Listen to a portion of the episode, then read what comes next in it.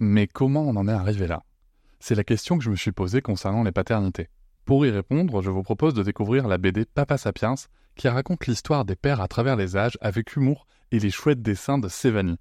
Elle va paraître le six juin prochain. Vous pouvez la précommander dès maintenant et avoir un cadeau idéal pour la fête des pères. Alors rendez-vous dans votre librairie préférée ou dans les liens en description de l'épisode ou sur mes réseaux sociaux. Avec quelqu'un qui a dit que je peux pas jouer aux poupées et après j'ai pleuré. Bienvenue sur Papatriarcat, le podcast qui réfléchit à la parentalité au vingt et unième siècle pour l'affranchir du modèle patriarcal. Dans cet épisode, je reçois Benjamin Muller.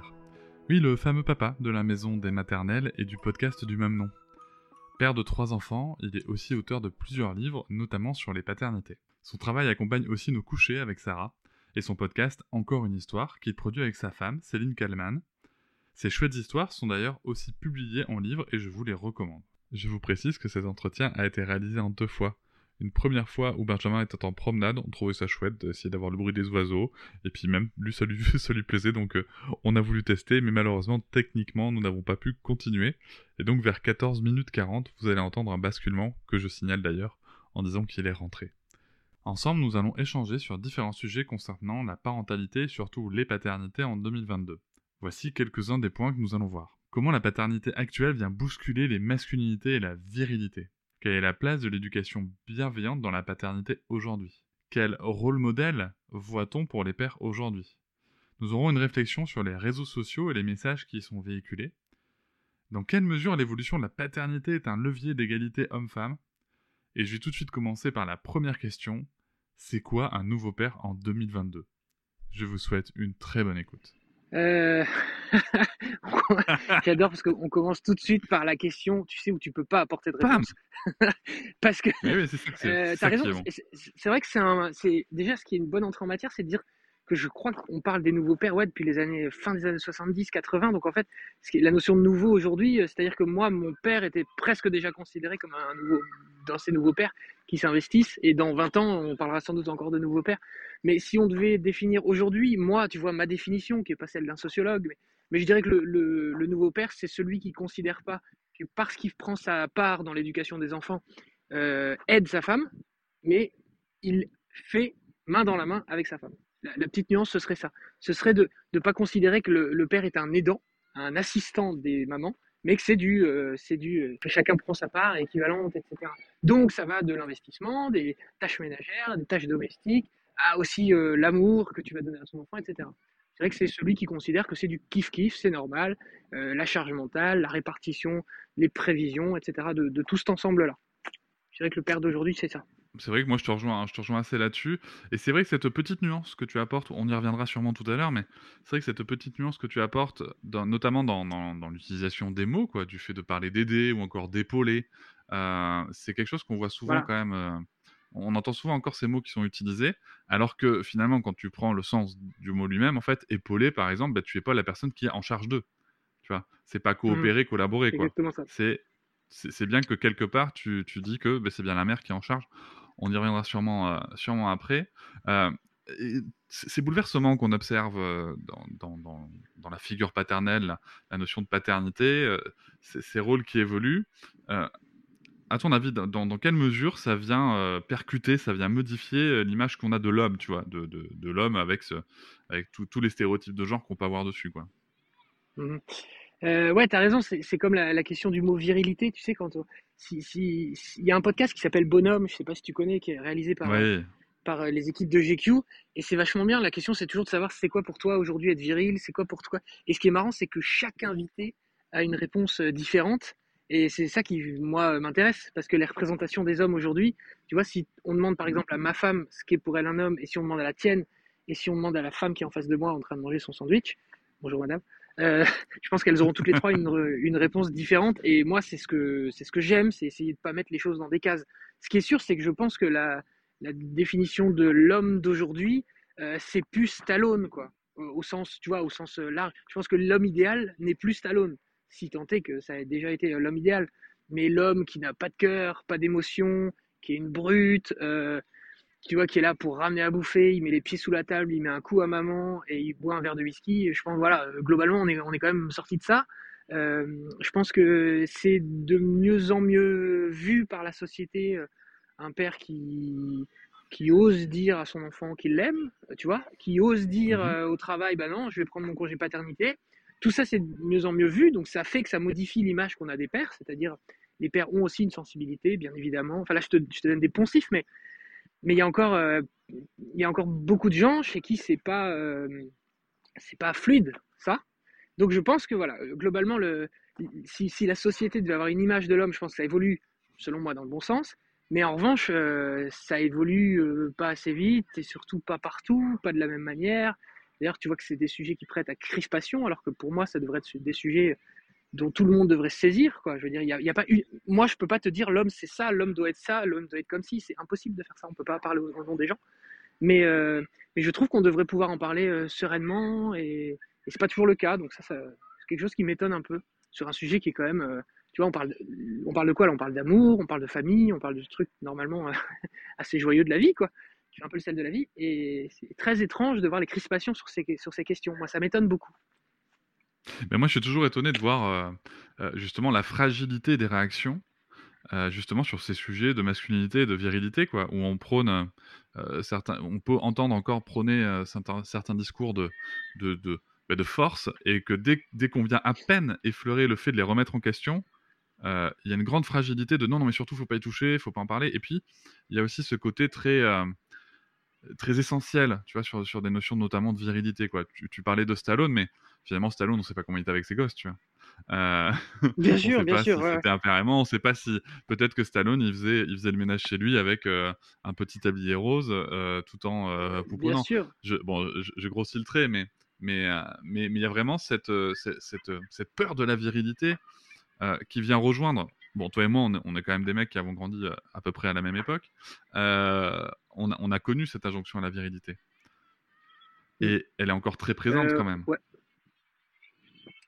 Je sais pas, moi, si elle est encore très... En vrai, je sais pas si elle est encore si présente que ça.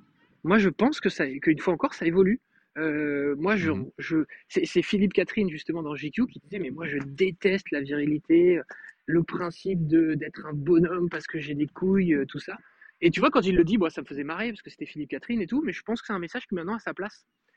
Euh, je sais, j'ai, moi, j'ai, tu vois, enfin, autour de moi, j'ai, dans mon entourage, les, les copains, euh, tout ça, même dans la génération plus âgée et tout, j'ai pas l'impression d'avoir affaire que à des bonhommes euh, au sens, euh, tu vois, euh, au sens, comment je pourrais dire, euh, au sens des Grecs, quoi, euh, ou, ou alors, euh, non, même, même pas des Grecs, c'est pas ça, c'est euh, au sens des Vikings plutôt.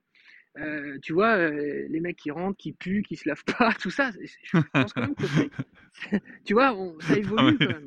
Euh, non mais attends, je précise, là tu parles pas de viril, là tu parles de crado. Tu... mais est-ce que c'était pas associé à un certain moment ? Peut-être, peut-être. Bien sûr, non, mais est-ce c'est que vrai, c'était pas associé ? Après, la... après, tu vois, moi, en vrai, j'ai pas de vérité absolue là-dessus.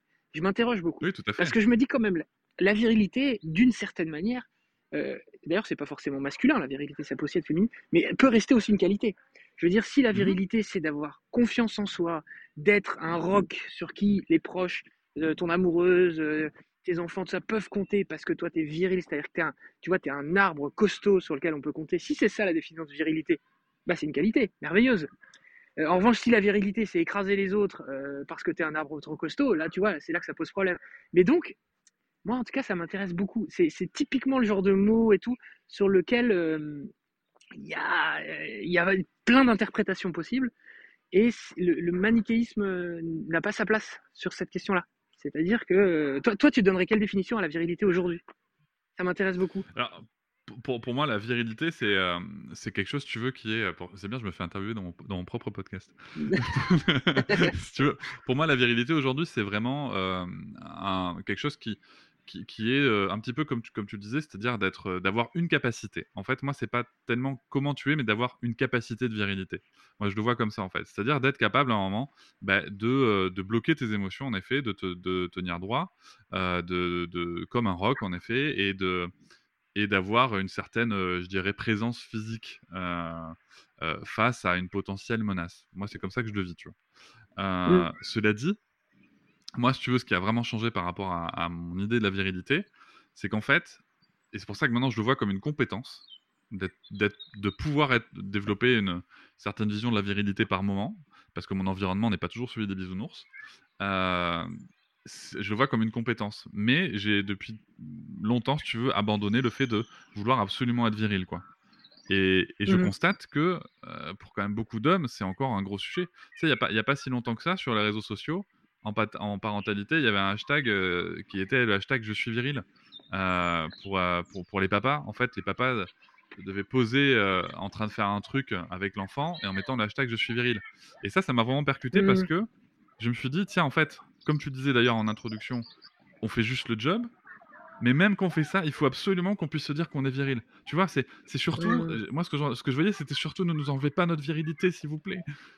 C'est, c'est, c'est, ouais. c'est, c'est quand même une grande marque de fragilité, oui, paradoxalement. Oui, en fait, tu vois. Je, je suis d'accord que c'était... Euh, je me souviens tout, tout à fait de cette petite, euh, ce truc sur « Je suis viril ». Et ça sous-entendait, mais bien sûr, on peut passer l'aspirateur ou, je sais pas, euh, euh, plier le linge et néanmoins rester viril. Et je trouve que d'avoir besoin de le dire me pose problème, tout comme moi me pose problème... ces mecs qui vont se poster en photo en train de faire le ménage ou quoi, en disant regardez comme je suis un mec exceptionnel parce que je fais le ménage. Et c'est vrai que toutes les nanas qui voient ça, euh, qui depuis, tu vois, la nuit des temps, euh, se tapent ce sale boulot, se disent mais connard, euh, tu vois, moi je, je me poste pas quand je fais à manger et quand je fais, quand je débarrasse et tout. Donc ouais, malheureusement, le, tu vois, le militantisme euh, sur ces questions va parfois euh, avec beaucoup de maladresse. Euh, mais tu vois. Euh, C'est marrant que tu parles tout de suite des réseaux sociaux parce que moi, j'essaie de ne pas me fier à ce que je lis sur, ces, sur les réseaux sociaux, en fait, sur ces questions. Mmh. Parce que ça déforme la réalité. Ça déforme Mais parce sûr. que c'est souvent les plus extrêmes, les moins nuancés qui prennent la parole. Euh, tu vois, là, tu as des conneries comme « Je suis viril » euh, qui, qui desservent la cause de tout le monde. Je trouve que ça fait passer les gars pour des guignols, ça fait passer les nanas pour des... Parce que du coup, les filles qui commentaient, elles étaient là aussi extrêmes, à insulter. Donc, je trouve, tu vois, moi, j'aime bien la nuance, j'aime bien la, la, la mesure. Et les réseaux sociaux, pour ça, moi, je trouve c'est pas fait. Moi, je trouve les réseaux sociaux, c'est, c'est super pour plein de trucs. En revanche, pour le débat d'idées, euh, ben là, là aussi, j'enfonce un peu une porte ouverte. Mais je trouve qu'il vaut mieux se renseigner ailleurs, quoi. Essayez. Et je sais pas, toi, ça doit être pareil, mais quand tu quand t'es avec des copains qui ont à peu près nos âges, l'âge de nos enfants et tout, que tu discutes, t'es quand même d'accord que, tu vois, il y a quand même des compromis. Tu sens que les choses évoluent, step by step et tout. Alors que là, si tu mets un truc sur Twitter, boum, tu prends des insultes, t'es qu'un connard, t'es soit un gros misogyne, soit à l'inverse, hein, je sais pas quoi. Euh, donc là, ouais, le, les réseaux sociaux, moi, pff, j'en suis un peu revenu. Quoi. Et d'ailleurs, le podcast, pour ça, il faut, enfin, tu vois, c'est un peu l'outil rêvé. Parce que là, euh, bah, toi et moi, on, peut, on a le temps de discuter, justement de mettre les nuances euh, qu'on a envie de faire. Et, euh, et on a le temps de pas être d'accord sans s'engueuler, tu vois, et c'est... Et ouais, je prône plus le podcast pour le, pour le débat d'idées.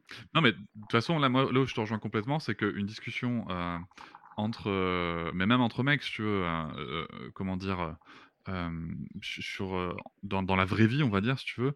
Et puis même, tu vois, ouais, ouais, ouais. toi et moi, on a, eu le, on a eu l'occasion de se rencontrer. J'ai rencontré d'autres darons que je connais, que j'ai vus sur les réseaux sociaux. Euh, c'est pas du tout pareil, évidemment, quand t'es, euh, quand t'es en vrai, tu vois. Parce qu'en effet, tu peux nuancer, parce que tu peux, parce que tu peux réagir en fait aussi sur un propos qui est donné à l'instant, tu vois. Des fois dire, attends, voilà, euh, qui est pas contextualisé. Ça, ça, ça, ouais, ça, ça me pique un peu ce que tu dis là. Tu peux préciser, s'il te plaît. Enfin, tu vois, tu, on peut, ouais. comme on le fait dans un podcast hein, par ailleurs, euh, on peut, euh, on peut très bien faire ça.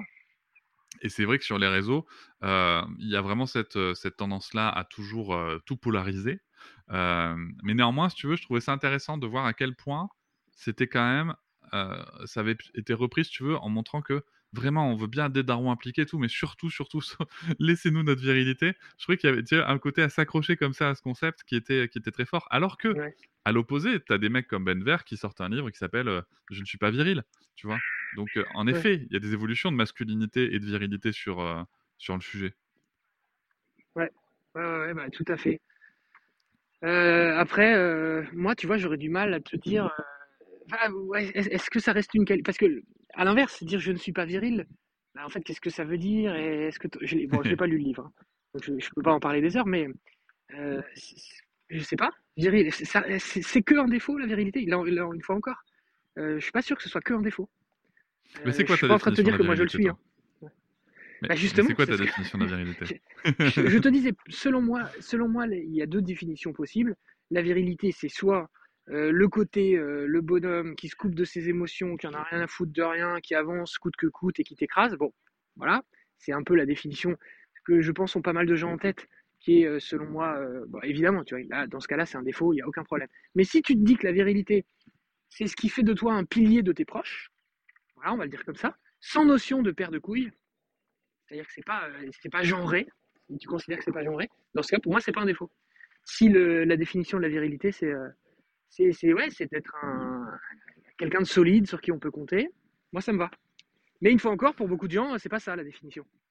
Euh, en fait, donc, si tu euh... veux, pour moi, pour moi, je vais te donner un avis très personnel, euh, qui est aussi un petit peu mon avis de thérapeute, faut pas se mentir, euh, c'est que pour moi, ouais. toute notion qui te définit euh, et à laquelle tu, es, tu, tu, tu dois absolument correspondre pour, pour pouvoir euh, te sentir bien et exister, c'est quelque chose qui ne va pas te faire du bien, en fait. Tu vois, même le fait d'être quelqu'un de gentil, empathique, serviable, ce sont quand même des qualités, tu vois. Mais si tu n'es que ça, cent pour cent du temps, et que, et que tu... Et que, tu, et que tu mets en place tous les comportements pour n'être que ça, bah tu t'oublies, tu vois, tu t'oublies, et puis, et puis ça veut dire que tu n'as pas le droit de, de temps en temps piquer une colère, enfin tu vois, et en fait tu, tu, tu, tu te déshumanises finalement, tu vois. Mais c'est comme tu disais, il y a la définition du dictionnaire, il y a, des, il y a aussi la définition sociale qui est quand même des fois différente, tu vois, euh, et, et après il y a le vécu chacun personnel de, de, du sujet, il y, a, il y a des hommes, moi je connais des hommes, euh, si tu vois, moi quand je vois, par exemple, je donne un exemple tout bête, euh, The Rock, tu vois, on peut pas dire que c'est pas un mec viril, tu vois, concrètement. Je veux dire, le mec, euh, il est baraqué, enfin, tu vois, a priori, il est quand même dans les standards de virilité. Bah écoute, le mec, quand tu regardes ce qu'il ce qui veut bien nous montrer aussi, hein, j'entends, mais, mais quand tu regardes euh, les séquences de famille qu'il partage, le mec, pendant que sa femme allaitait, il lui préparait des petits plats, il lui donnait à manger euh, euh, la fourchette à la bouche, quoi. Si c'est ça la virilité, ok, ça me va aussi. En fait, c'est que, c'est que ça doit pas, pour moi, ça doit pas être un concept limitant. Euh, bon, ben bah, merci Benjamin pour cette euh, petite promenade que tu viens de terminer. Euh... Ouais, c'est ça. C'était champêtre, c'était chouette. Il y avait des petits problèmes euh, ouais, d'ordre technique. Donc là, voilà, je suis rentré, je suis à l'abri dans une pièce fermée. Euh, voilà, ça ira mieux, il y aura moins de bruit derrière, je pense, en plus. Et on va pouvoir reprendre. Donc merci hein, encore une fois pour, pour ces sujets. Donc, euh, on a déjà parlé hein, de, de, pour le coup de la figure des nouveaux pères, de, de, du sujet de la virilité, un petit peu de la masculinité. Mais tu vois, il y a une autre question que je me demandais, c'est qu'on parle aujourd'hui beaucoup d'éducation bienveillante, positive. Euh, à ton avis, dans quelle mesure ça vient challenger euh, l'image de la paternité et un petit peu de la masculinité aussi, puisque on se rappelle de la figure paternelle, figure d'autorité, d'obéissance, de discipline, et voire de violence. Euh, donc, c- comment est-ce que euh, mmh. cette éducation bienveillante vient nous challenger, nous les hommes, les pères ? Eh ben, je pense que ça vient challenger ceux qui s'y intéressent déjà. Je pense qu'il y a, et, et ceux qui s'y intéressent pas et ceux qui méprisent le principe d'éducation bienveillante vont le caricaturer. Et je dois dire que c'est tellement facile de caricaturer l'éducation bienveillante. Euh, le, tu sais, il y, y a des films qui le font très bien, il y a des sketchs qui le font très bien, mais c'est, t'imagines ton enfant qui fait une colère monstre au supermarché. Il faut dire qu'il y a aussi des, des théoriciens de l'éducation bienveillante qui, qui ont un peu donné les bâtons, quoi, c'est-à-dire qui ont un peu contribué à cette image. Et donc, c'est typiquement le père ou la mère va se mettre à genoux, va poser toutes ses courses et va dire à son enfant « Mais bien sûr, tu as le droit de faire une colère au supermarché. Laisse libre cours à tes émotions. De quelle couleur est l'émotion qui te traverse, et cetera » Sous-entendu, vraiment, toi, tu deviens victime de ton enfant et tout. Alors qu'évidemment, l'éducation bienveillante, c'est pas ça. C'est-à-dire que t'es pas obligé d'être à ce point dans l'écoute permanente. Et donc, comme c'est caricaturé, je pense qu'il y a plein de gens qui, du coup, parce qu'effectivement, ça va chambouler leurs convictions sur, le, sur les manières d'éducation, parce que sans doute aussi, quand eux étaient enfants, ils n'ont pas été dans ces, dans ces modèles d'éducation bienveillante. C'est plus facile de se dire, non, mais c'est un truc de bobo, euh, c'est, qu'autre chose. Et d'ailleurs, c'est assez marrant. Moi, j'avais écrit un petit livre il y a deux trois ans sur le sujet de l'éducation bienveillante.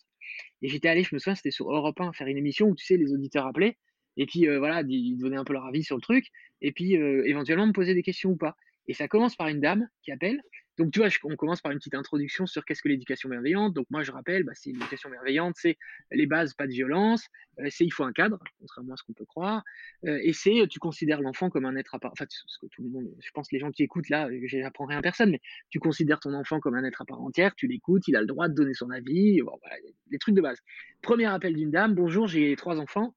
Donc elle me dit bonjour, et là elle me, elle me dit bon, j'ai pas envie d'être méchante avec votre invité, mais encore le prototype du bobo qui est né à Paris, qui a pas d'enfant et qui vient nous donner des leçons sur comment élever nos enfants. Donc moi, je, je laisse un peu passer le truc, je dis rien, tu vois. Moi je suis pas né du tout à Paris, je suis né à Metz, je suis arrivé à Paris euh, pour bosser, euh, j'ai trois enfants, j'adorais le, encore un bobo qui a pas d'enfant. Bah, madame, j'en ai trois comme vous, qui étaient un peu plus âgés que les siens en plus et tout. Et donc, euh, et donc après, du coup, on a pu avoir une discussion qui était intéressante parce que du coup elle s'est dit, ah, Ah oui, non, en fait, il ne donne pas de leçons parce que ça peut être juste concret, l'éducation bienveillante, et ça peut juste t'aider dans ton éducation. On n'est pas là à donner des leçons à la terre entière, c'est juste que ça peut être mieux après, quand tu passes à l'éducation bienveillante. Euh, donc voilà, je ne sais plus trop quelle était ta question, mais ce, ce sujet est marrant parce que comme il est, comme il est caricaturé, on ne peut jamais réellement en parler, sauf à être convaincus tous les deux. Je pense que toi et moi, on est tous les deux convaincus de l'éducation bienveillante, du coup, on va pouvoir en parler à peu près sereinement. Mais si tu en parles avec quelqu'un pour qui c'est Boboland, ça ne matche pas les, les conversations sur ce sujet. Alors, je te remercie d'ouvrir cette petite fenêtre. Je reviendrai à ma question d'origine après. Ouais, je sais plus je te remercie d'ouvrir cette, cette petite parenthèse parce que tu rappelles quelque chose qui est important. Euh, tu vois, j'écoutais il n'y a pas longtemps dans, dans le podcast d'une psy euh, qui disait que, les, les, que l'éducation positive, donc bienveillante, éclairée, tout ce qu'on veut, euh, c'est l'absence de limites. Euh, ah, ça, c'est Caroline Goldman que tu as écouté. Ouais. Déjà.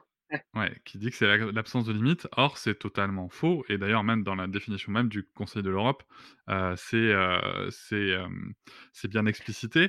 Et c'est vrai que euh, c'est, c'est bien de rappeler que c'est pas le cas, en fait. En fait, la, juste pour schématiser, parce que, euh, en effet, les gens qui nous écoutent connaissent sûrement le sujet, mais j'ai, j'ai, beau, j'ai bel espoir que d'autres personnes ne connaissent pas le sujet et vont nous écouter quand même. Ce qu'interroge l'éducation positive, c'est pas la présence d'un cadre, mais la violence du cadre.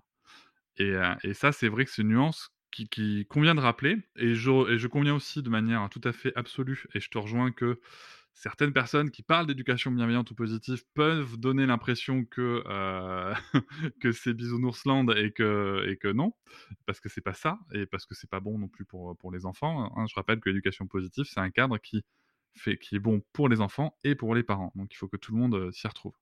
Euh, mais c'est vrai que j'aime bien ce côté euh, que tu disais Boboland, il euh, y a aussi ce côté qui est très, tu vois, il y a des notions euh, qui sont totalement farfelues, qu'on entend telles que l'enfant roi, des choses comme ça, mmh. euh, qui sont des notions qui viennent d'un autre temps, d'un autre siècle, tu vois. Concrètement, euh, le fait de pratiquer une éducation euh, dite positive ou bienveillante, ça, ça, ça n'implique pas du tout de se laisser faire, entre guillemets, je mets des gros guillemets, euh, et de s'oublier dedans, quoi. Après, bien entendu, chacun chemine euh, de, de, euh, d'où il vient. Et pour le coup, je reviens à ma question.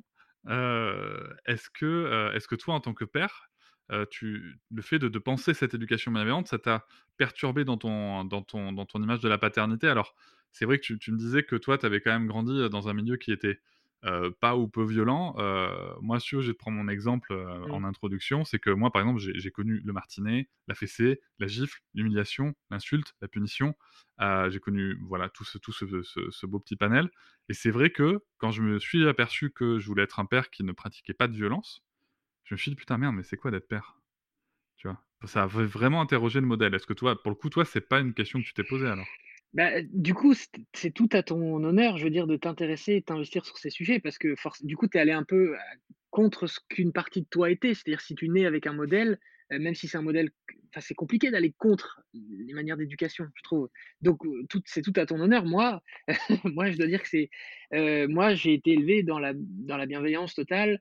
Euh, si tu veux, je te fais le fil. Euh, moi, mes parents, ni l'un ni l'autre, ne m'ont jamais euh, levé la main sur moi. Alors, j'ai peut-être eu une fois une tape sur les doigts, tu vois, et je m'en souviens pas. Euh, voilà, mon, mon père médecin, ma mère puéricultrice en P M I. Donc, comme tu l'imagines, tous les deux sensibilisés vachement sur, sur ces questions. Euh, du côté de ma mère, elle-même avait des parents qui ont eu cinq frères et sœurs et éducation dans la bienveillance totale. Moi, quand j'allais chez eux, tu vois, c'était, euh, c'était un peu les. Les bisounours, pas au sens où ça part en vrille, mais au, au sens où, oui, on était dans la bienveillance, les enfants avaient le droit de parler à table, et cetera. Donc, du coup, moi, mon modèle de masculinité de, euh, n'est pas toxique, si tu veux, pas du tout. Et donc, dans la paternité, euh, j'ai pas eu à aller contre ce qui est mon fort intérieur, euh, j'ai pas eu l'impression d'aller contre moi-même ou quoi que ce soit.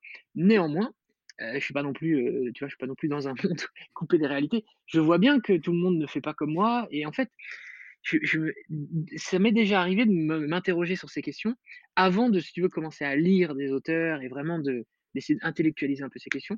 Quand j'étais jeune père, comme tout le monde, tu te fais un peu bouffer par tes enfants. De toute façon, tout le monde se fait plus ou moins bouffer par ses enfants à un moment ou à un autre. Quand j'étais jeune père, c'était une petite période où, tu vois, un peu plus dure sur les questions de sommeil, sur tout ça. Donc, je m'interrogeais.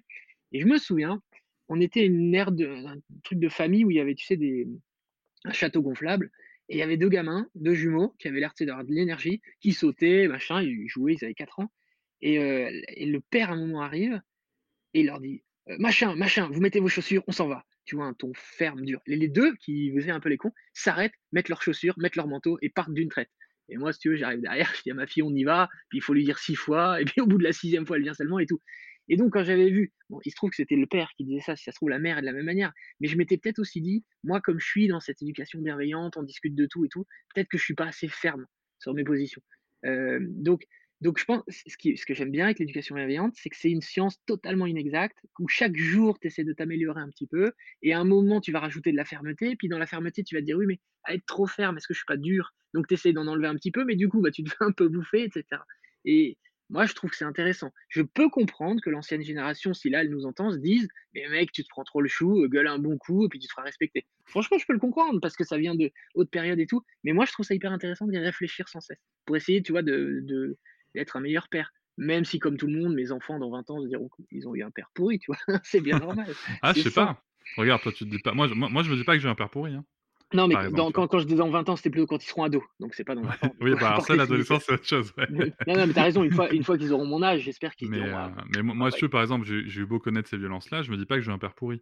Euh, je, je, j'ai eu un père qui euh, a fait ce qu'il a pu avec ce qu'il avait, mm. euh, comme tous les parents, en fait. Tu vois euh, et, euh, et après, c'est moi qui prends des chemins différents. Tu vois mais c'est vrai qu'il y a quand même aussi un sujet idéologique, je pense, vis-à-vis de. de la position de l'enfance et de, la, de l'enfant et de l'adulte euh, derrière euh, ce choix éducatif, enfin dans, dans, dans beaucoup de situations.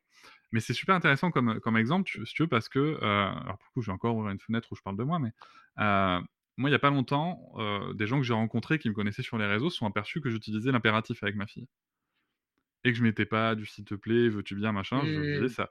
Tu vois, comme tu disais, alors pas sur un ton très ferme forcément, mais en tout cas quelque chose d'assez péremptoire en disant, Sarah, ma chérie, on s'en va, tu mets tes chaussures.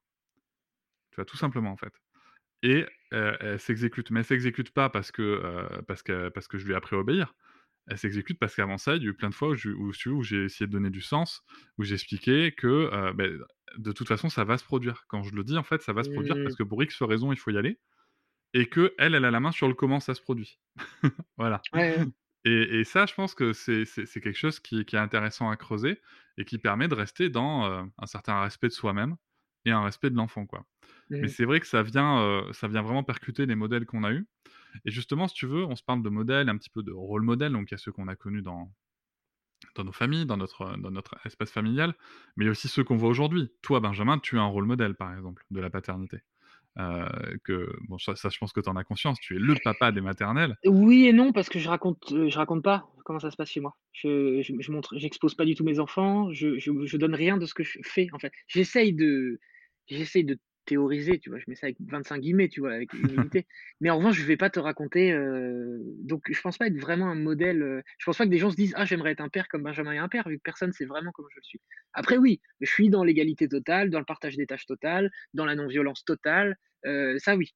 Mais en revanche, concrètement, le reste, euh... c'est le mystère. Mais les... je pense que les gens projettent beaucoup quand même, tu vois. Sur, Peut-être. Euh... Peut-être. Sur ce qu'ils imaginent de toi.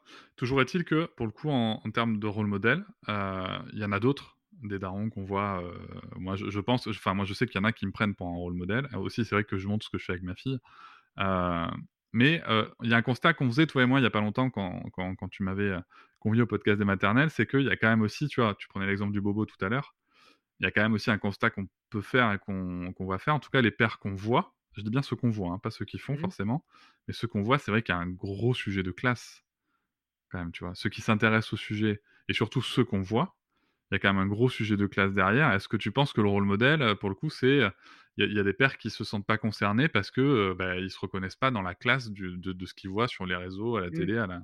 Qu'est-ce que tu en penses de ça ? bah, euh, bah, Si on parle de mon cas, est-ce que tu penses que je renvoie l'image de quelqu'un qui est dans une classe supérieure ou privilégiée ? Euh, pas spécialement, mais je, mais, mais je pense, euh, et pour avoir posé la question à des gens en préparation de ce podcast, je pense ouais. que le simple fait que tu passes à la télé, les gens projettent que t'es riche. Ok, exemple. Ce qui n'est pas le cas. Ce qui je est ne sais cas, pas. Hein. Ah bah, euh, moi, non, non. Alors attention, je ne suis pas du tout à plaindre, mais les gens de télé, c'est plus du tout, ça paye plus du tout comme... Euh...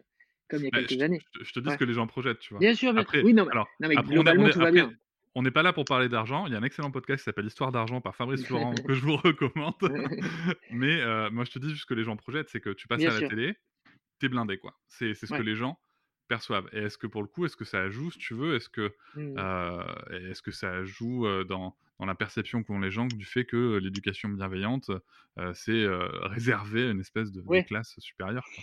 Ouais, alors m- moi j'aime bien parler d'argent parce que c'est un tabou euh, total. C'est pas du tout une passion que j'ai, mais c'est un tabou incroyable et je, je remarque que ça gêne toujours les gens euh, quand on parle d'argent, alors que pour moi ça devrait pas.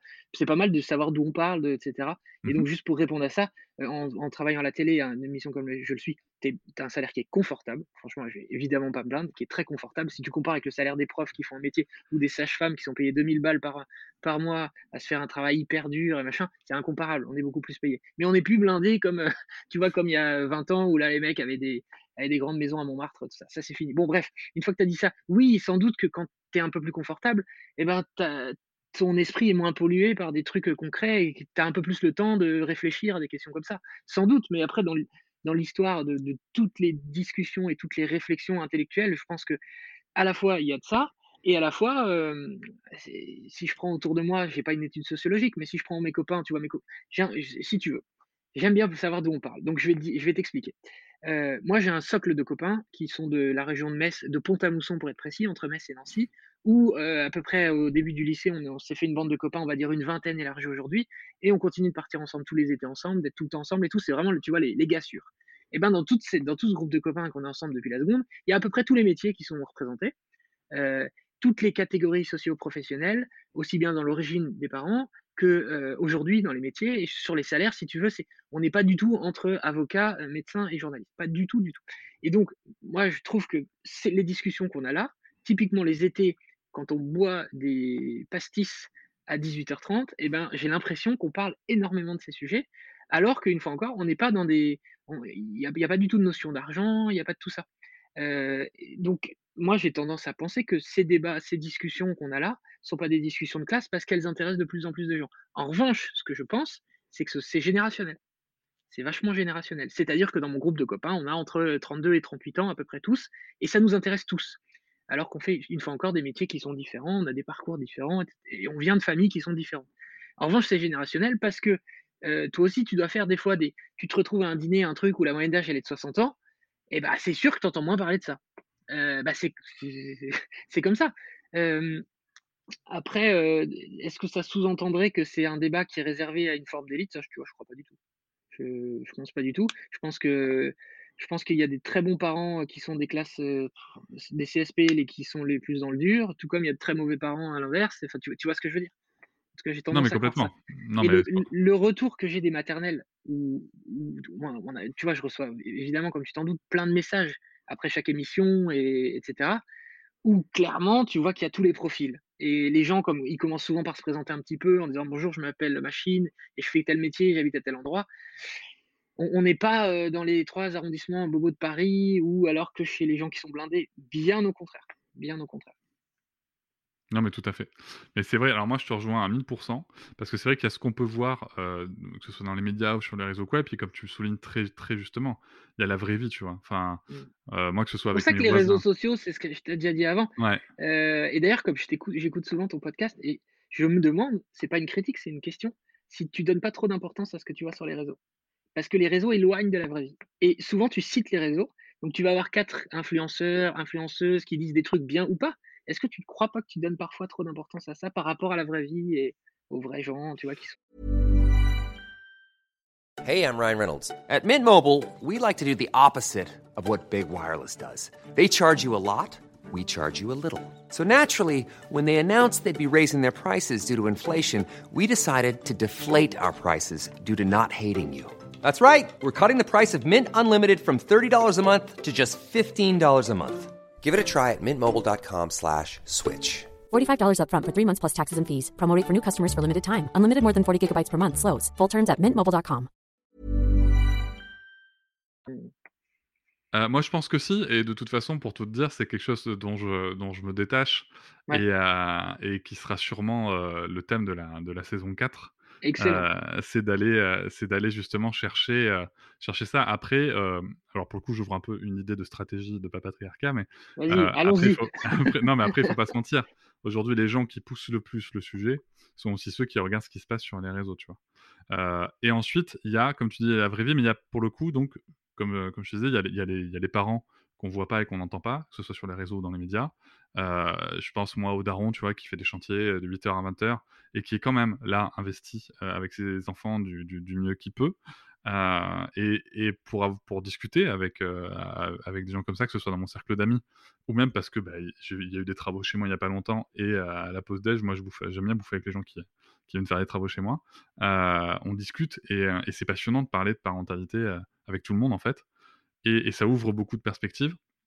Mais il n'y a pas que ça, euh, sur, tu vois, sur les, je trouve que sur les réseaux, pareil, on ne voit pas euh, ce qui se passe en P M I, on ne voit pas ce qui se passe en C M P, euh, on ne voit pas, euh, on voit pas les, non plus forcément les éducateurs, édu- éducatrices de jeunes enfants qui, qui sont euh, eux aussi dans le dur, euh, que ce soit oui, oui. financièrement ou sur le terrain.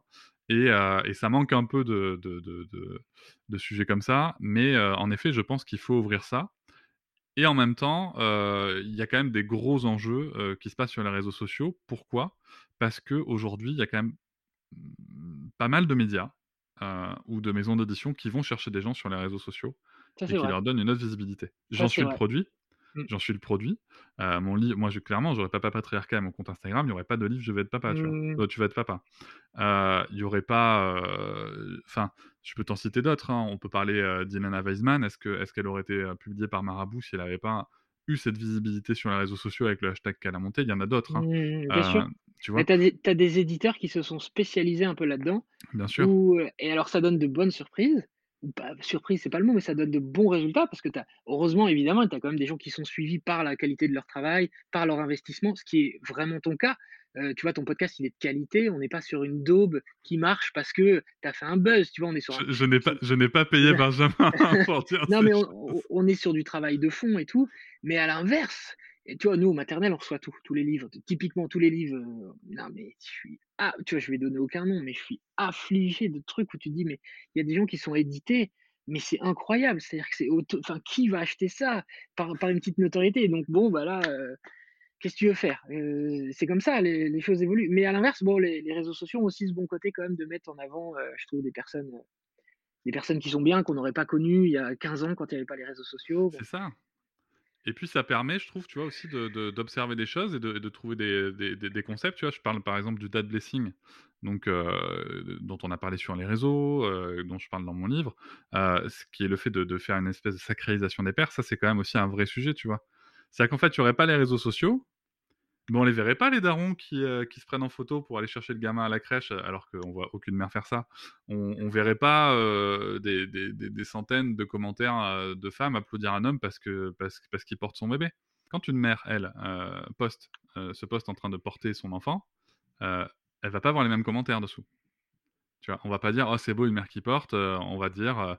Enfin, euh, euh, il va y avoir des commentaires comme ça, mais il va aussi y avoir un autre commentaire. Ah, est-ce que le, si c'est du portage, est-ce que le nœud est bien fait euh, si c'est un porte-bébé, est-ce que c'est quelle marque? Est-ce qu'il est vraiment physiologique? Les pères, on n'a pas ça, ou en tout cas dans une bien moindre mesure, si tu veux.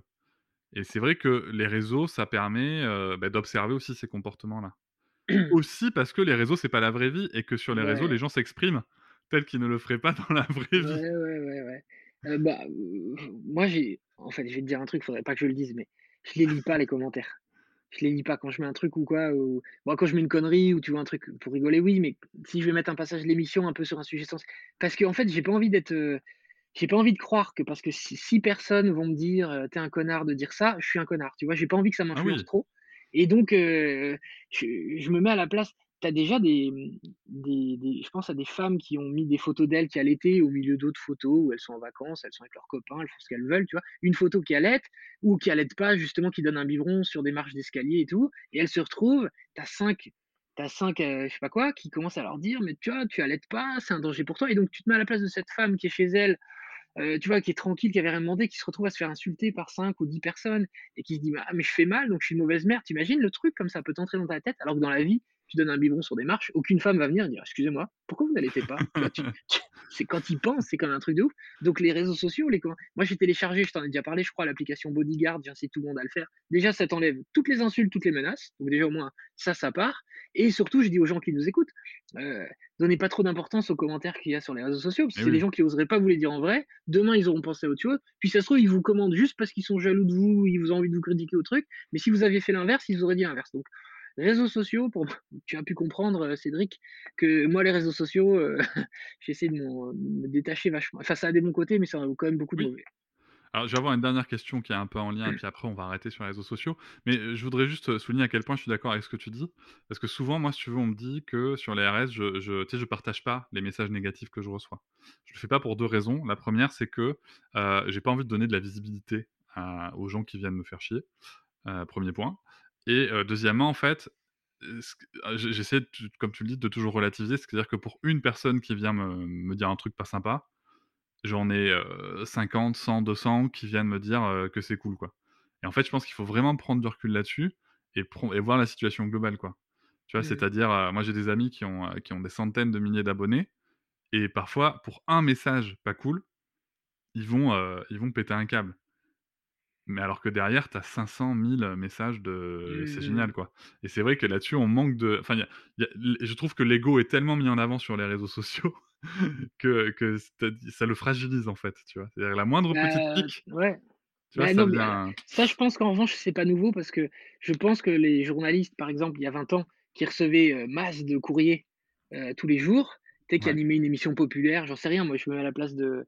du temps de nulle part ailleurs, par exemple, j'imagine qu'ils devaient recevoir des courriers tous les jours pour dire ça c'était bien, c'était bien, c'était bien, et de temps en temps tu devais avoir un type pour dire euh, ouais c'est, c'est vraiment pas drôle, c'est de la merde. Et j'imagine qu'en fonction de toi, euh, juste, tu dis ton ego, mais aussi ta, ta, ta gestion de, de, des, des critiques et tout. J'imagine qu'il y en a que ça mettait à plat d'avoir une lettre euh, disant que t'es une merde au milieu ouais. de vingt-cinq mille qui disaient que t'es ouais. super. Donc. Donc... Mais j'avoue que tu vois, ça serait une... en fait dans la lettre.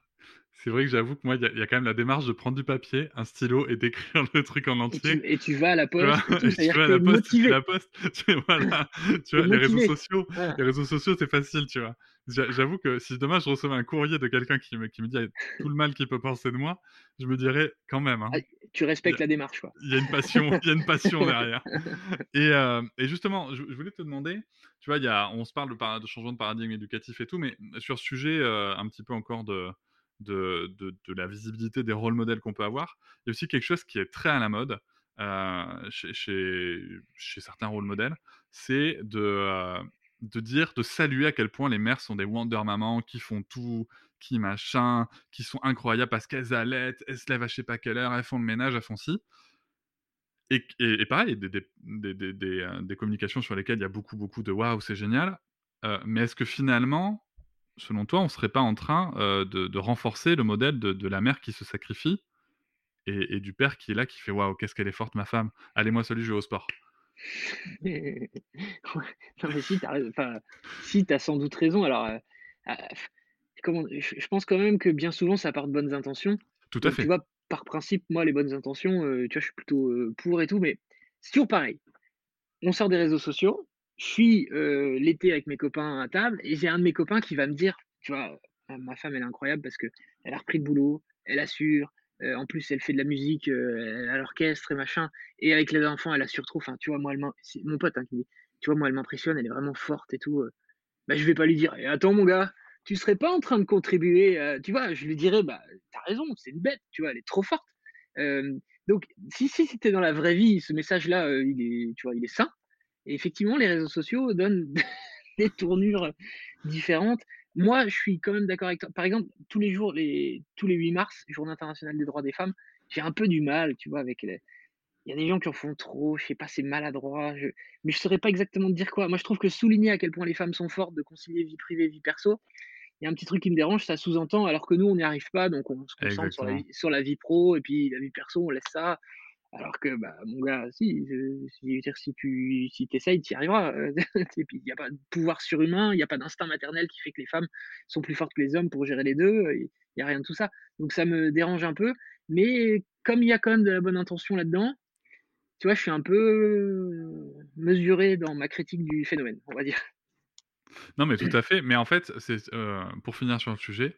Moi, j'aime bien ce que, comment tu comment t'évoques le truc, parce que finalement, tu, tu, tu viens d'exposer le fait que nous, les mecs, quelque part, euh, que ce soit socialement, individuellement, ce qu'on veut, mais on fait le choix de s'investir ou pas.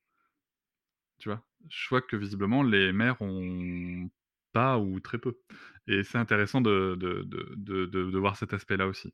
Bon, sortons des réseaux, parce que, mmh, voilà. Ouais, re- ouais, mais c'est, mais alors, la question du choix, elle est intéressante. C'est comme la question, on a, on a déjà peut-être parlé, euh, du... Euh, quand une femme va te dire « Ah, j'ai de la chance parce que le papa m'aide beaucoup. » Et c- sur cette sémantique de « s'il t'aide », ça veut dire que ça reste toi la référente et lui, c'est ton adjoint, c'est ton numéro deux. Alors que, bon, évidemment, euh, pour que ça fonctionne, il faut que les deux parents, enfin, euh, c'est valable aussi sur les couples homo, hein, évidemment, il faut, il faut être sur le même pied d'égalité, il ne faut pas qu'il y en ait un qui aide l'autre, ou qu'il y en ait un qui supervise le travail de l'autre. Dans l'idéal, il faut tous les deux être, euh, voilà, main dans la main. Ouais.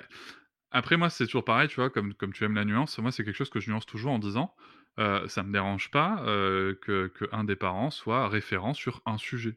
Bien sûr, évidemment, évidemment. Moi, par exemple, euh, ma fille est en instruction en famille, je suis le parent, c'est moi qui passe le plus de temps avec elle, je suis le parent référent sur la gestion de l'emploi du temps et des activités. Mmh. Tu vois, par contre... Non, mais très, très bien, si ça vous va en tant que couple. Et si ta femme, par exemple, aime bien faire à manger, j'en sais rien, c'est peut-être pas le cas, ou euh, qu'elle aime particulièrement aller à la piscine avec elle, ou oui. eh ben, tant mieux si c'est elle qui fait à manger, ou la piscine, ou voilà. Et oui, et, et, et pour autant, si tu veux, ma, ma compagne qui, elle, par ailleurs, est professionnelle de santé, euh, bah, elle, c'est vrai que, tu vois, elle me l'a, par... elle me l'a rappelé pas plus tard qu'hier soir, elle m'a dit, tiens, je crois qu'il y avait un rendez-vous de pédiatre qui traînait pour un vaccin, euh, est-ce que, euh, est-ce que t'as, t'as pu le prendre ou pas? Tu vois, finalement, c'est aussi elle qui est la référente de ce suivi-là. En fait, on peut très bien être référent euh, de sa petite euh, zone de compétence, quoi. Le, le problème, c'est quand tout la, toute la charge éducative repose sur une personne, ah, c'est chaud, c'est chaud, chaud, chaud. Et, euh, et justement, j'ai une question, alors là, presque philosophique et, et idéologique à te poser. C'est euh, dans quelle mesure tu penses que le changement de paradigme éducatif, tu vois, de, de, de ce changement de rapport de domination euh, adulte-enfant, euh, permet de, de repenser et de modifier justement la situation sur la domination patriarcale? Euh... Attends, mais c'est ah. une question euh, qui m'a ah, raison. C'est... Non, non, c'est, c'est, c'est la bonne question en fait, que j'attends depuis le début du podcast, que je redoute. euh... Je dirais que c'est un, c'est, bah, c'est un ensemble.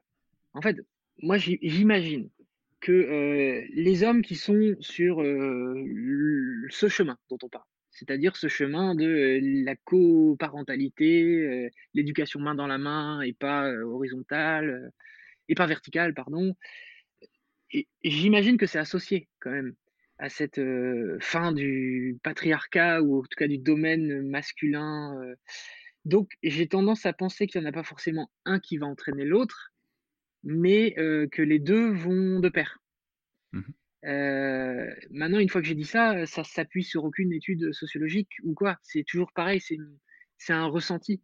Mais j'ai par exemple l'impression qu'autour de moi, ou dans la réflexion, ou quand je vais lire des gens qui, qui réfléchissent, c'est, ils vont mettre ça dans un tout. C'est-à-dire, euh, l'homme fait... s'occupe des enfants, élève ses enfants, fait l'éducation, fait les devoirs, enfin, tu vois, on englobe tout ça. Dans un même temps, ça va avec de prendre sa part des tâches ménagères et de faire la même part que sa conjointe, sa femme, tout ce que tu veux. Euh, après, euh, je suis peut-être pas assez radical sur ce sujet. Tu vas me dire ce que t'en penses, toi qui n'aimes pas patriarcat. Euh, mais c'est pareil, je, je, je pense que les deux vont plutôt main. L'évolution, c'est euh, plus main dans la main que l'un qui entraîne l'autre. Alors moi, je suis, je suis totalement convaincu euh, du sujet. Alors, tu es parti sur, la, sur, le, sur le, le, le parallèle avec euh, la parité, ce qui est, soit dit en passant, un, un excellent euh, euh, parallèle, mais on, et on terminera là-dessus justement, je pense, sur, le, sur les leviers pratiques. Euh, moi, je vais juste revenir sur une notion qui est celle des violences, en fait. C'est ah, que euh, à partir du moment où on considère qu'un enfant mérite, Euh, il a bien cherché celle-là, tu vois, quand même. La gifle mmh. qu'il va prendre, il a bien cherché celle-là. On induit le raisonnement suivant, c'est qu'une victime peut être responsable de la violence qu'elle subit. Mmh. Or, aujourd'hui, un des grands combats féministes de notre temps, euh, notamment porté par l'association Nous Toutes, c'est de faire reconnaître que la victime n'est jamais responsable de la violence qu'elle mmh. subit.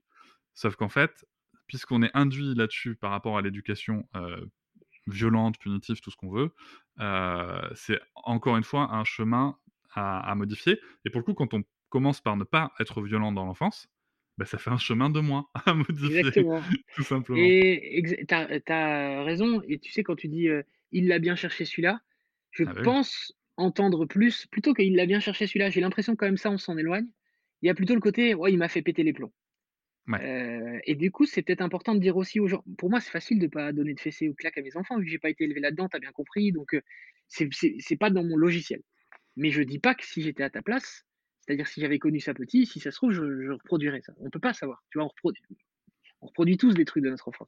Mais en revanche, je suis sûr qu'il y a plein de gens qui nous écoutent, qui à un moment, des moments, vont craquer, vont avoir la main qui part, tu vois, la petite fessée. Je te parle pas du truc où, où les parents vont dérouiller leur enfant. Je te parle de la fessée, du geste, la petite tape sur la main, le truc, où le parent va culpabiliser. Ça, moi, j'ai l'impression que c'est quand même fréquent. Euh, je pense majoritaire même, tu vois. Il faudrait, faudrait voir les chiffres exacts.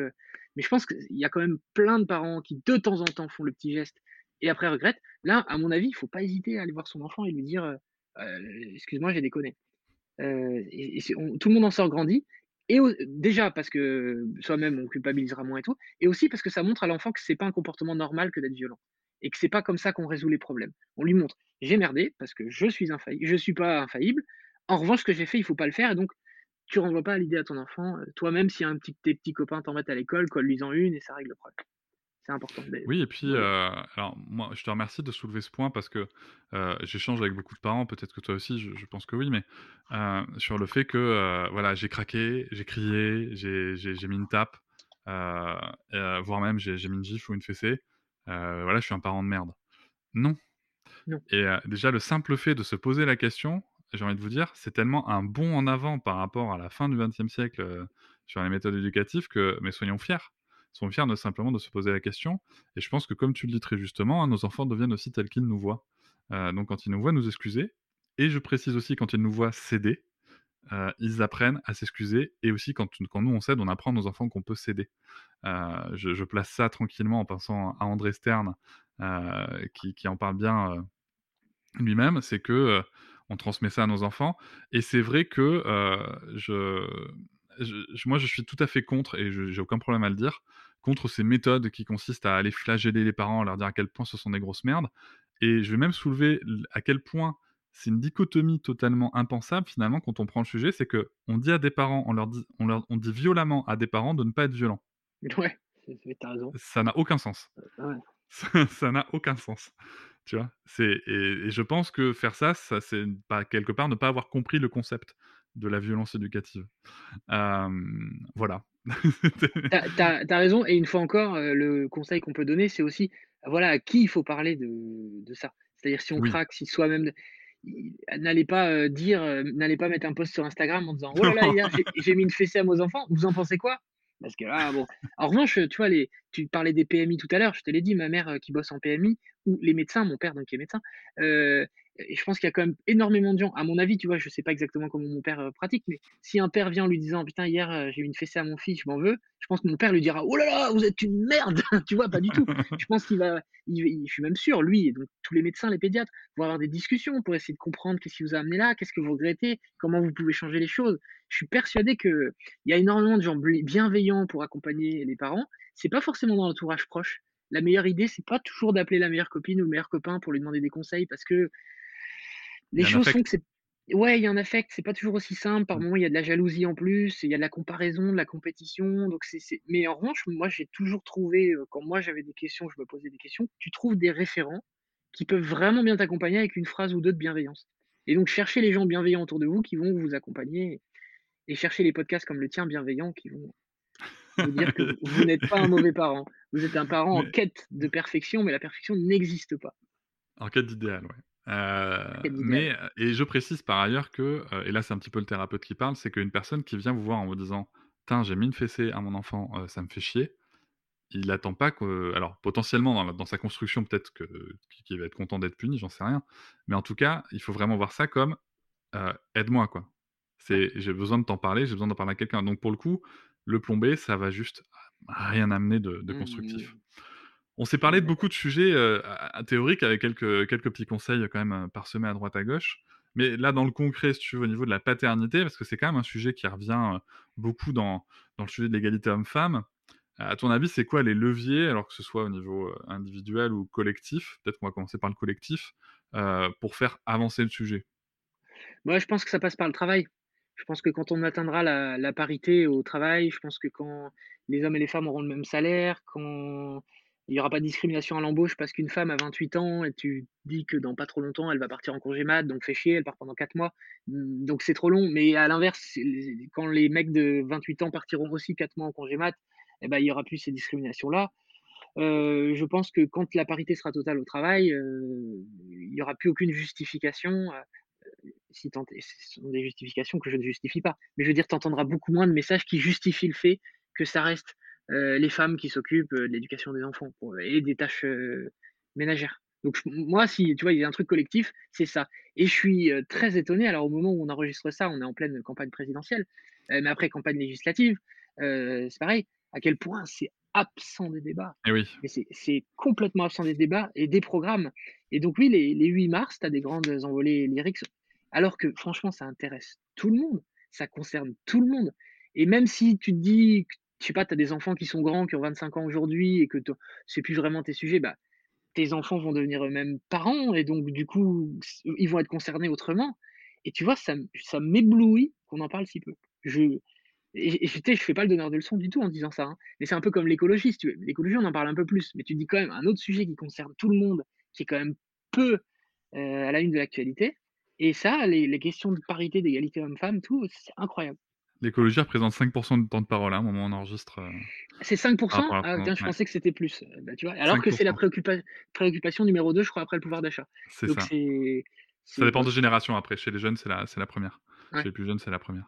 Mais oui, c'est un gros sujet. Bon, donc, je me permets d'en conclure que, euh, que toi, le congé paternité à un mois, tu te dis qu'il euh, faut aller quand même plus loin, quoi, bien plus loin. Moi, bah, moi je, je pense que, enfin, je pense qu'il y a des modèles comme les modèles des pays nordiques, forcément, euh, vers quoi on devrait tendre. Et je trouve que des, des congés parentaux, par exemple de six mois ou que tu partages en deux fois trois mois, c'est l'idéal. Je pense que c'est bien si le, le père a aussi une part de congé sans la mère. La fait. Mère reprend le boulot et le père. Comme ça, le père, eh ben, le père euh, devient euh, lui-même référent d'une certaine manière. Mm-hmm. Euh, évidemment, ça, le congé euh, parental doit commencer. C'est la mère qui le prend le premier, puisque ne serait-ce qu'elle doit se remettre physiquement de ce qu'elle vient de vivre. Euh, mais je, donc moi, si tu vois, si demain je suis ministre, euh, du moment préserve la santé, et cetera, je réfléchirai à un truc comme ça où euh, tu as effectivement une période, par exemple, d'un mois où les deux sont là. Ensuite, le père reprend le boulot, et au bout de trois mois ou deux mois ou autre. Euh, il sera à lui de poser euh, de moi et d'être avec euh, son enfant. Et le jour où on atteindra ça, on sera bien. On sera déjà très bien. Et là, je pourrais euh, démissionner de mon poste de ministre et me dire bon, j'ai réussi, je, je pars vivre sur une île et tiens, autobus. J'ai, j'ai fait le job. Alors, c'est vrai que, si tu vois, sur ce sujet, il y, y a quand même un vrai rôle des entreprises. Euh, euh, à ton avis, il y a aussi quand même, euh, alors, je pense qu'on va être d'accord, mais il y a quand même sûrement une sensibilisation à faire auprès des, des ressources humaines, parce qu'aujourd'hui, tu vois, le congé paternité, dans certaines entreprises, c'est encore un peu... Euh, Même ouais. à un mois, tu vois, c'est encore un peu le truc. Euh, on te dit, ouais, enfin, tu le prends, mais t'es mignon. Euh... Enfin, moi, il n'y a pas longtemps, je, je discutais avec un papa à qui on a dit très clairement, qui a pris son congé paternité, d'ailleurs, je te, je te salue, quel courage, mais à qui son patron dit très clairement, non, non, c'est sept jours obligatoires, si, te, si, si tu me fais chier à en prendre plus, ça va mal se passer. Ouais. Et, euh, et ça, c'est, c'est un gros sujet aussi, quand même. Bon, après, t'as, t'as des... T'as des merdes hein, encore, tu vois. Tu vois ce que je veux dire, je veux dire oui, un, un patron qui va dire ça à son salarié, euh, tu vois, euh, ça veut dire que c'est une raclure. C'est, c'est pas qu'une histoire de, d'égalité homme-femme. Excuse-moi pour la finesse de mes propos, mais non, mais ça va, euh, c'est ok. Et j'ai discuté avec une, une, co- une copine qui vient de partir en burn-out, rien à voir avec ses enfants, truc au travail, tu vois, le truc costaud, euh, tu bosses quinze heures par jour, le télétravail, l'a flingué et tout. Et son premier jour de burn-out, appel de sa D R H qui lui dit « Bon, ok, ton histoire de burn-out, euh, qui gère tes dossiers que, il faut qu'on prenne une après-midi pour caler tes dossiers et tout. » Et là, ma copine lui dit « Non, non, attends, je suis en burn-out. Euh, »« Oui, oui, t'es en burn-out, d'accord, enfin bon, tu vas pas nous laisser. » Donc, tu vois, il faut aussi accepter l'idée que dans le monde de l'entreprise, euh, euh, y a aussi des gens qui, bon, euh, ont peu d'empathie, on va dire, oui. Pour le dire autrement que ce sont des grosses merdes. euh, après, alors... Euh, Et t'as raison aussi sur les, les hommes qui osent pas forcément prendre le congé pat. En fait, un de mes très bons copains qui vient d'avoir un bébé, et euh, lui au début il m'a dit oh, je vais prendre que sept jours parce que c'est trop mal vu dans ma boîte. Et pourtant, et, euh, et je lui dis mais attends, mais tu, tu t'en fous, enfin tu t'en fous. Il me dit oui, sur le principe je m'en fous, mais quand dans les faits, euh, on, on en revient, hein, quand dans les faits, euh, c'est lui qui a le gros salaire du couple. Bah, tu vois là on est dans, on est dans le cliché, mais c'est lui qui a le gros salaire du couple. Elle, elle a un travail très précaire où d'un mois à l'autre elle peut rien gagner, et cetera. Euh, ou dans son boulot ça embauche peu, il habite dans une région où le taux de chômage est plus important qu'ailleurs, et qu'est-ce que tu fais? Et il me dit mais qu'est-ce que je fais? Et donc moi là je suis là à vouloir donner des leçons et tout, et je dis ouais bah, en fait je te comprends, si c'est très mal vu je comprends que tu retournes bosser au bout du jour parce que t'as pas envie de, de d'un coup être ostracisé, placardisé, et... donc euh, ouais il y a un boulot euh, massif, mais j'ai quand même l'impression que la nouvelle génération de de chef d'entreprise est plus sensibilisé que celle d'avant. Oui, tout à fait. Puis après, de toute façon, quand tu seras ministre de la Santé, la période obligatoire, elle sera, elle sera beaucoup plus grande. Donc, euh... non. Non. En plus, obligatoire, je suis pas sûr que ça passe par l'obligation, mais, mais on en reparlera quand je serai ministre. Voilà. Donc, euh, affiné, ma proposition n'est pas encore euh, aboutie. Euh, et sur le plan individuel, parce que euh, sans donner de leçons, bien sûr, attention, ouais. là, là, quand on parle du plan individuel, je vais juste préciser, euh, euh, le, que ce soit Benjamin ou moi, on va pas dire ce qu'il faut faire, ce qui fera de vous un bon père ou un mauvais père. Ah, j'en aurais mais, bien du mal, de toute façon. Mais, ouais. mais quelle, euh, quelle piste on peut quand même essayer de donner, si tu veux, pour, pour, euh, bah, pour essayer d'avancer sur le plan individuel, pour que chacun puisse dire, ok, euh, la, la, ouais. la société me dit peut-être que c'est pas ma place, mais moi, j'ai envie de prendre cette place, quoi. Ouais. Euh, bah, on, par exemple pour la charge mentale, je pense que la charge mentale est un sujet qui agrège un peu tous les autres. Euh, je trouve que c'est vachement bien dans un couple et c'est quelque chose de marrant à faire, même si t'es, euh, même si t'as l'impression d'être irréprochable. C'est tu prends un jour avec ta femme, avec ton mari, peu importe, une feuille et tu vas lister, tu fais charge mentale deux points, voilà ce que j'ai moi, voilà ce que t'as toi. Et tu fais un petit, euh, et vraiment j'incite tout le monde à le faire, et tu fais un petit petite mise au point de qui a quoi. Et si vous êtes dans la parité, bah écoutez, c'est bien. Si vous êtes comme, je pense, tout le monde, vous remarquerez qu'il y a quand même que, que ça penche quand même d'un côté ou d'un autre. Et euh, se mettre cette réalité-là de notre propre couple euh, devant les yeux, je pense que c'est un bon moyen ensuite de dire, ok, d'accord, donc il y a un déséquilibre. Euh, c'est toi, Cédric, qui te tape tous les devoirs et qui te tape euh, je sais pas quoi. Moi, en revanche, j'emmène ma fille faire les courses. Euh, pendant que toi, t'enregistres tes podcasts. Euh, non, mais au-delà de la blague. Euh, Et c'est pas mal de faire, ok, donc j'ai compris que, je, que t'en faisais vachement plus que moi, je vais prendre ça et ça. Et ça et ça, dorénavant, c'est moi qui gère. Le, les rendez-vous chez le pédiatre et je sais pas quoi. Et tu vois, c'est des petites gouttes qui font ramener vers un équilibre qui est salutaire. Et puis de toute façon, je pense que ça fait jamais de mal euh, dans, dans toute équipe, que ce soit professionnel, couple, de, de, de poser les choses de comment est-ce qu'on fonctionne, tu vois. Je pense que c'est quelque chose de très sain. Et peut-être le deuxième conseil, qui est un conseil qu'on peut oublier quand on vient de devenir parent, c'est essayer de garder du temps de couple. Dans la mesure du possible, faites garder votre enfant assez vite, pas quand votre bébé a trois semaines, mais quand même au bout de quelques mois, quand il va bien, et cetera. Prenez le nounou, les grands-parents, n'importe qui. Gardez-vous du temps de couple pour faire des petites mises au point. Essayez de demander à l'autre comment il va. Euh, essayez de demander à l'autre ce qui peut l'angoisser, ce qui peut. Franchement, mon conseil, il est, il est naze, hein, tu vois, j'ai conscience. Mais en fait, il y a trop de gens qui s'interdisent ça avant les deux ou trois ans de l'enfant. Et ton couple n'est plus un couple, t'es plus que des parents. Euh, je te parle même pas de sexualité, je te parle juste de relations, un peu d'intimité et tout, et ça fait tellement de bien, ça recharge tellement les batteries, il suffit, franchement, tu commences par un dîner par mois ou une sortie par mois en couple, et c'est euh, indispensable, indispensable. Je ne peux que te rejoindre, c'est quelque chose ah, qu'on a d'accord. mis beaucoup de temps à faire, beaucoup beaucoup de temps à faire. Et chez tu nous. culpabilises au début, et tu culpabilises euh... de sortir. Et... Alors moi non. pas, mais voilà. mais euh... mais c'était plus plus compliqué pour ma compagne, mais c'est vrai que ça fait du bien, quoi. Moi je vais rajouter un dernier petit conseil euh, qui va un petit peu rejoindre celui de l'entreprise, c'est euh, dans la mesure du possible, alors que ce soit vous personnellement ou euh, de, par par vos syndicats ou quoi, essayez de prendre connaissance de vos droits et de vos devoirs, euh, notamment sur le sujet de la parentalité. Que ce soit pour connaître vos jours enfants malades, comment les poser, mmh. mais aussi avant, d'être, avant la naissance, euh, sachez que les pères, je le dis, je le rappelle à chaque fois, euh, trois rendez-vous, euh, trois absences autorisées, rémunérées, euh, en, qui sont souvent utilisées pour les trois grandes, grandes échographies. Euh, voilà, vous, vous y avez droit, vous pouvez vous absenter quand vous le souhaitez. C'est autorisé et rémunéré. Donc voilà, ça c'est des choses qu'on, qu'on, qu'on oublie euh, assez souvent. Et pour finir, moi, je voudrais vous parler euh, euh, devant Benjamin Muller, du travail de Benjamin Muller, de... euh, parce que Benjamin Muller a, a aussi d'autres podcasts, euh, notamment celui, un, un que moi j'utilise régulièrement, euh, qui s'appelle Encore une histoire. Et euh, moi, ça me touche, euh, ça me touche particulièrement parce que euh, tu, vous, vous mettez une grande diversité euh, dans les sujets, dans, dans, dans, les, dans les modèles que vous présentez. Euh, moi, ma fille adore, adore écouter l'épisode de Frida Kahlo. Euh, elle adore. Et, euh, et étant une, une petite fille métisse, pour moi, c'est important qu'elle ait des représentations comme ça.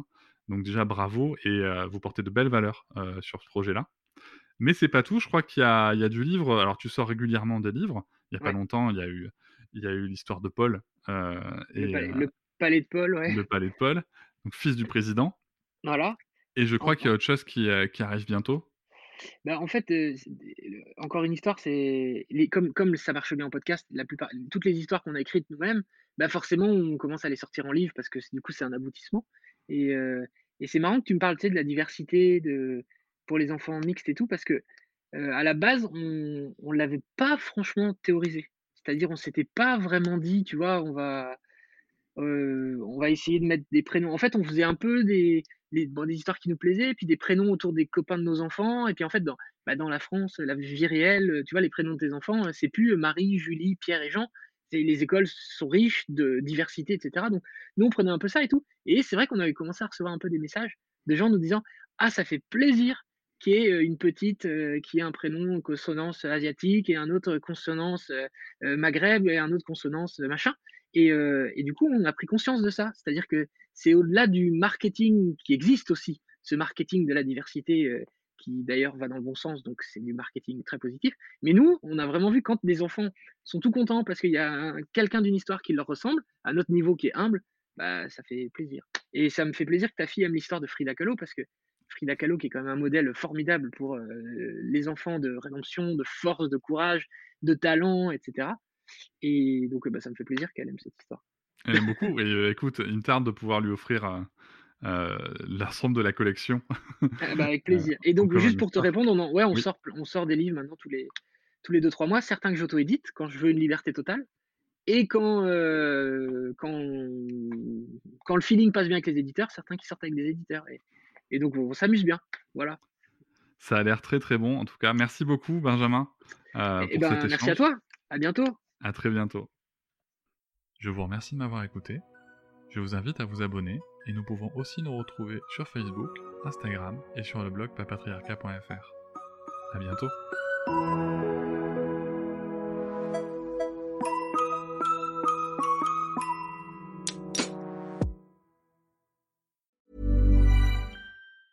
Hi, I'm Daniel, founder of Pretty Litter. Did you know cats tend to hide symptoms of sickness and pain? I learned this the hard way after losing my cat, Gingy. So I created Pretty Litter, a health monitoring litter that helps detect early signs of illness by changing colors, saving you money and potentially your cat's life. Pretty Litter is veterinarian developed, and it's the easiest way to keep tabs on your fur baby's health right at home. Go to pretty litter dot com and use code ACAST for twenty percent off your first order and a free cat toy. Terms and conditions apply. See site for details.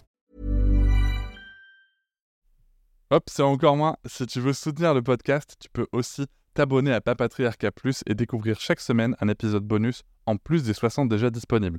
À découvrir sur tes applis de podcast comme Pocket Cast, CastBox ou encore Apple Podcast. À très vite.